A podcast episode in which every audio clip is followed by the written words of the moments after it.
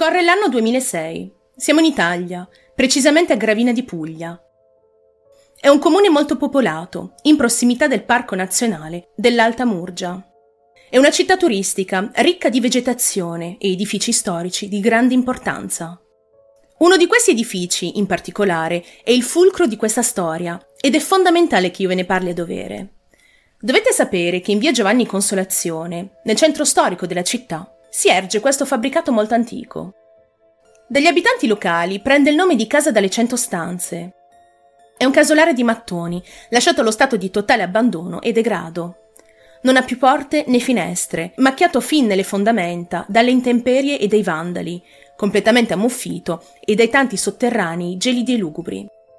Facendo un po' di storia, si sa che questa grande abitazione apparteneva ai nobili di Modena nel periodo dell'Ottocento, poi lasciata per un trasferimento in una cittadina a 40 km da Bari.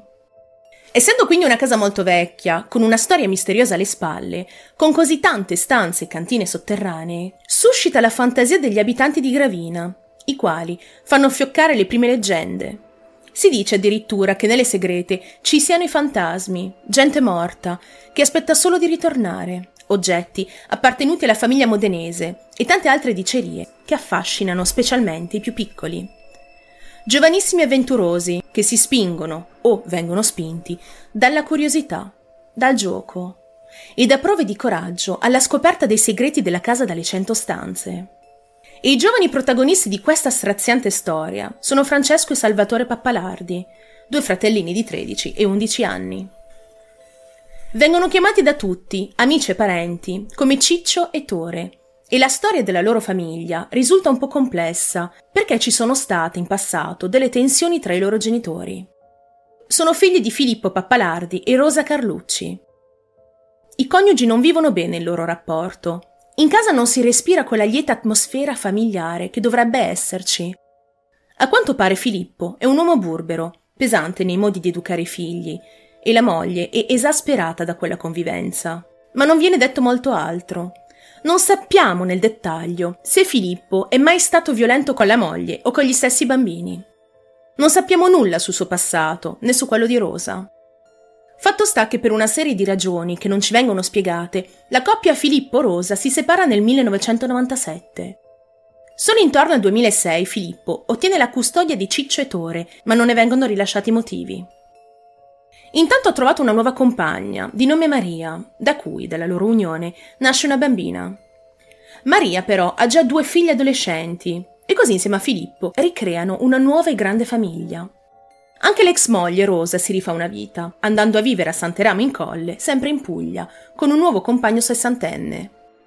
Tutto procede in modo tranquillo. Ciccio e Tore sono felici delle loro nuove sorelle e si godono la loro spensierata età tra giochi all'aperto con amici e scorribande tra le vie del centro, passando spesso in via Giovanni Consolazione, di fronte alla casa delle cento stanze. È il pomeriggio del 5 giugno 2006, è estate e fa davvero caldo. La Puglia poi è una regione particolarmente calda, per cui è normale, scontato, trovare giovani per strada tra locali e bar, e vedere altrettanti bambini correre, giocare e divertirsi tra fontane e le vie principali. È una classica giornata di inizio estate. Ciccio e Tore sono usciti di casa per, cito testualmente, andare a girare un film con la telecamerina del papà di un loro amichetto. Di questi filmati però non si sa nulla. Non è difficile immaginarli però felici e spensierati, recitare simpaticamente qualcosa e andare da tutte le parti in modo giocoso. Dopo queste riprese si dirigono nella piazza delle Quattro Fontane, in pieno centro storico, per riempire dei palloncini con dell'acqua e lanciarseli addosso. E a partire da quel momento, di Ciccio e Tore non si avranno più notizie. E qui entriamo già nel territorio delle supposizioni, ma analizziamole insieme. Di punto in bianco i fratellini si sarebbero trovati in via Giovanni Consolazione, alla casa delle cento stanze, Facendo un banale controllo su Google Map, la distanza tra Piazza delle Quattro Fontane e la via della casa abbandonata è piuttosto considerevole. Non è comunque così strano che il gruppo di bambini si sia spostato così tanto, ma non è cosa strana che i bambini si recassero in quel posto, soprattutto per giocare. Dato che quel rudere in via Consolazione nutre di un certo fascino, terrore e rispetto, possiamo anche presumere che forse i fratellini Ciccio e Tore fossero stati spinti ad andare in quel posto così terrificante. Sapete come sia a quell'età? Ci sono quei riti di passaggio, tra virgolette, a cui ci costringono i nostri amichetti per vedere se siamo coraggiosi o meno. Non è così impossibile quindi immaginare un contesto in cui i fratelli si siano sentiti sfidati ad entrare ed esplorare la magione abbandonata. A quanto pare lo avevano già fatto in passato altri bambini, per cui una cosa è certa. La casa è esplorabile e ci deve essere sicuramente qualcosa al suo interno, almeno qualcosa di interessante per i piccoli. Ma anche con tutte queste supposizioni, con tutti questi se e ma, dei fratellini, Francesco e Salvatore Pappalardi, si perdono le tracce. Come nelle favole più nere, la casa delle cento stanze li ha divorati per sempre. Né un urlo, né un grido, nemmeno un sibilo ne viene fuori. Sono completamente spariti nel nulla. Cala la sera, le cicale si fanno sentire in modo prepotente. La vita in città scorre normale, tra bevande fresche e serate di festa. In casa Pappalardi però non si festeggia. Filippo si preoccupa. Sono le 23.50 e fin troppo tardi. Dove sono i suoi figli? Come ogni padre, entra giustamente nel panico e decide quindi quella sera di andare a denunciarne la scomparsa al commissariato di polizia di Gravina. La ricerca procede spedita. Le volanti cercano dappertutto, ininterrottamente. Si cerca in città, compresi i pozzi anfratti, in tutta la zona di Gravina, sulla Murgia, nei boschi adiacenti, poiché le ipotesi sono varie, fin troppe in ballo. Allontanamento volontario, una probabile implicazione della madre, la pista della pedofilia, ma ancora nulla. Il tempo passa inesorabile e peggiora secondo dopo secondo. La notizia, ovviamente, si diffonde a macchia d'olio. La gente, i giornali e i telegiornali iniziano a parlare abbondantemente di ogni cosa. Mostri senza scrupoli, orchi malvagi, che hanno approfittato dei bambini. Nomadi senza identità, che rapiscono per ottenere poi un riscatto. Inizia una vera e propria caccia alle streghe. La tensione è altissima e si demonizza all'istante il presunto colpevole. Persino la ex coppia Filippo Rosa, i genitori dei piccoli scomparsi, dubitano l'uno dell'altro, cosa forse inevitabile. Gli inquirenti si accorgono però delle tensioni che in città stanno nascendo e specialmente all'interno dell'ex coppia. Ipotizzano allora una nuova pista, una più verosimile. Si concentrano sui genitori dei bambini e in particolare sul padre Filippo. Ma perché lui? In effetti è stato il primo a denunciare la scomparsa dei figli, ed è vero, ma ci sono due elementi analizzati dalla procura che mettono in allarme da quest'uomo. Il primo elemento è la testimonianza degli amichetti dei fratelli Pappalardi. Solo ad agosto del 2006, tre ragazzini, amici dei fratelli, riferiscono agli inquirenti di aver giocato con Ciccettore la sera della scomparsa. Confermano di essere andati alla piazza delle Quattro Fontane e di aver giocato con i palloncini tra le 20.50 e le 21.50. Uno dei ragazzini racconta però che i fratelli sarebbero saliti sulla lancia d'edra blu del padre, che peraltro avrebbe anche rimproverato Tore di aver bagnato Ciccio. Saliti in auto e partiti chissà dove, gli amichetti dicono che da quel momento non li hanno più rivisti. Nessuno degli altri amichetti ascoltati dà però altri riferimenti precisi. Il secondo elemento riguarda la sera del 5 giugno, giorno del misfatto, il cellulare di Filippo risulta spento per diverse ore, proprio nel momento in cui viene segnalata la scomparsa dei bambini. È un dettaglio che fa riflettere molto gli inquirenti e scatena in loro allarmi e dubbi. Perché il 41enne Filippo Pappalardi ha spento il telefono proprio quando non avrebbe dovuto farlo, poiché in attesa di avere notizie dei due figli scomparsi? Forse è una coincidenza, o forse c'è qualcos'altro sotto. Filippo si trova oramai nell'occhio del ciclone. La polizia è sempre più convinta che sia coinvolto nella sparizione dei bambini, o peggio, che si tratti di un vero e proprio efferato omicidio. Per sicurezza controllano quel famigerato casolare abbandonato. Gli agenti ispezionano il cortile e il casolare, ma non si accorgono di nulla. Che gli amichetti avessero inventato tutto, forse? Chi lo sa? Intanto accade qualcosa in parallelo a tutta questa indagine, che in un primo momento sembrava potesse risolvere il mistero e scagionare definitivamente Filippo dei sospetti. Ricordate che Rosa, l'ex moglie, si è trasferita da Gravina per stare con un sessantenne? Ebbene, costui, il 29 agosto, viene arrestato con l'accusa di violenza su una quindicenne. Ma ora facciamo un salto temporale ed arriviamo al 27 novembre 2007, un anno e cinque mesi dopo la scomparsa dei bambini. Dopo lunghe indagini, la polizia fa un annuncio riferendosi alla scomparsa dei fratelli, dicendo Siamo arrivati alla conclusione che i bambini sono morti e in base agli elementi che noi abbiamo, per mano del padre. Il procuratore Marzano annuncia dunque l'arresto di Filippo Pappalardi, con l'accusa di sequestro di persona, duplice omicidio volontario aggravato dal vincolo di parentela e occultamento di cadavere. L'ipotesi è che i due fratellini abbiano disobbedito al padre e che lui abbia reagito con feroce rabbia, come suo solito, a detta di alcune fonti, ma stavolta con ancor più veemenza. In sintesi, dietro la morte presunta dei fratellini, gli inquirenti pensano che ci sia una punizione sfuggita di mano. Avete sentito bene? Ho usato la parola pensano, perché in effetti, in base a tutto quello di cui abbiamo parlato, all'atto pratico risultano esserci solo prove circostanziali, delle coincidenze. Nulla di concreto quindi, ma per la polizia è sufficiente e Filippo viene vessato dalla critica e dalla stampa, che nel frattempo si è ampliata a tutta Italia. Oramai tutti ne parlano, tutti si chiedono dove siano finiti Ciccio e Tore. Ricordo molto bene questo caso, perché all'epoca avevo 15 anni, e ricordo soprattutto come l'opinione pubblica fosse di assoluto sdegno nei confronti del padre. E la storia era stata talmente venduta bene che io stessa sono caduta nella trappola dei media, credendo in un primo tempo che il padre fosse effettivamente implicato nella loro scomparsa. Anche perché, quando ci sono dei bambini di mezzo, si tende a rendere ancora più feroce il giudizio, ancora più crudeli le parole di odio verso il responsabile di tale gesto. Ma ancora una domanda rimane aperta. Dove sono finiti Ciccio e Tore? Se davvero sono stati uccisi, dove sono i loro corpi? E perché non sono ancora stati ritrovati? Il ritrovamento dei bambini ha dell'incredibile e ribalterà le sorti del caso in modo del tutto imprevedibile. Vi avevo promesso di quanto sarebbe stato straziante e ora, purtroppo, scoprirete perché. È il 25 febbraio 2008. Sono passati due anni dall'accaduto e ancora nessuna traccia dei corpi. Ma quel famoso casolare diroccato ritorna prepotentemente protagonista in questa storia. È il fulcro di tutti questi eventi, come se avesse gettato una maledizione in città. Ed è proprio lì che Michelino, un ragazzino di 12 anni, uno come tanti, Viene spinto dalla tremenda curiosità di quel posto e lì precipita nel pozzo che conduce ad una cisterna. Fa un volo di oltre 25 metri e atterra sulla pietra dura, ma per fortuna non si fa nulla di che.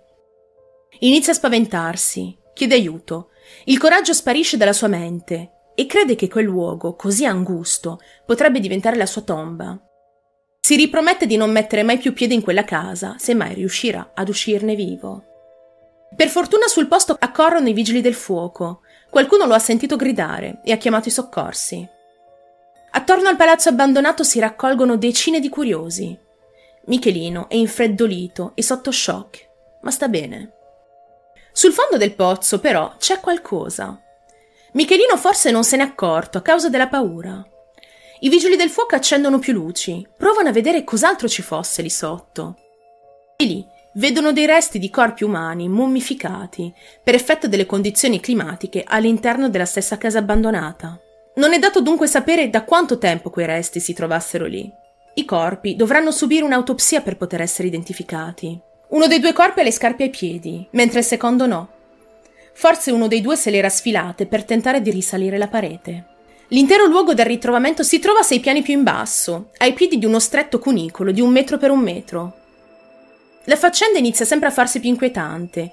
Per tutta la notte gli operai lavorano con martelli pneumatici e motoseghe per aprire un varco meno insidioso sulla cisterna, dove si trovano quei resti, per riuscire ad estrarli con cura. Gli esperti della polizia fotografano ogni angolo di quella cisterna. Infine i resti vengono raccolti e posizionati all'interno di due bare di alluminio e portati all'Istituto di Medicina Legale di Bari. Ed è proprio lì che vengono fatte tutte le analisi per scoprire l'identità dei cadaveri. L'angoscia sale, Gli inquirenti fanno uno più uno. Gli esami confermano i precedenti sospetti. Quei corpicini mummificati sono in effetti quelli di Francesco e Salvatore Pappalardi, i due fratelli di 13 e 11 anni, scomparsi misteriosamente dal paese due anni prima. Tutti gli elementi lasciano credere agli investigatori che i due bambini, al momento della caduta nella cisterna, fossero ancora vivi. Già due anni prima del ritrovamento dei figli, Filippo era stato condannato per quei reati sospettati e imprigionato al carcere di Bari. La sua situazione a quel tempo è stata talmente orribile che hanno dovuto trasferirlo al carcere di Velletri perché c'era il fondato sospetto che gli altri detenuti volessero fargli pagare il presunto crimine nei confronti dei figli. Viene rinchiuso nella cosiddetta sezione protetti, dove viene recluso chi di solito è accusato di delitti particolarmente efferati. Ed è lì che l'uomo apprende del ritrovamento dei cadaveri dei suoi figli, alla tv, in cella. Secondo quanto riferiscono alcune fonti, non avrebbe avuto reazioni particolari. Nel frattempo la mamma dei fratelli, Rosa, dichiara dopo essere ritornata a Gravina quanto segue. L'avevo sognato che Ciccio e Tore erano finiti in un precipizio. Non mi muovo di qua. Ho il diritto di vederli morti, visto che me li hanno strappati in vita. Purtroppo non le è permesso avvicinarsi alla casa, luogo del ritrovamento. È il 26 febbraio. I carri funebri sono usciti dal cortile della casa nel pomeriggio.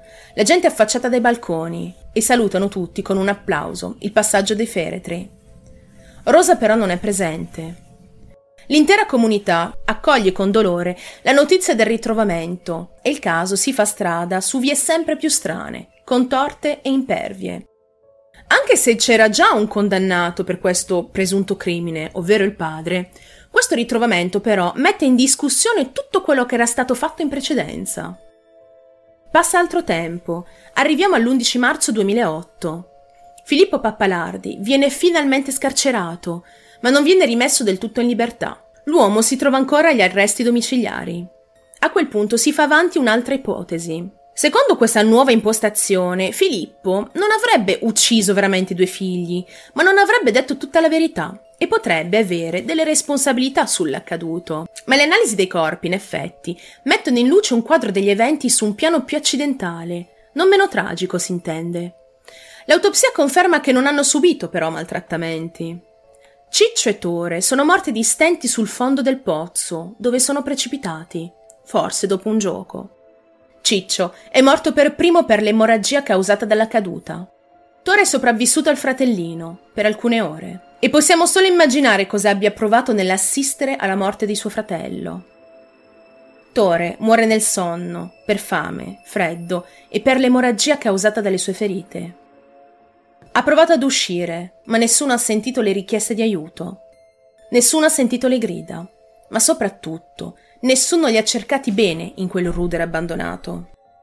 Arrivando al 4 aprile 2008, Filippo Pappalardi viene rimesso finalmente e definitivamente in libertà.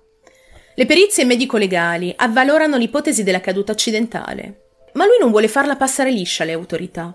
Si sente privato della sua dignità accusa di essere stato vittima dell'odio di tutta Italia, ingiustamente, e chiede dei risarcimenti.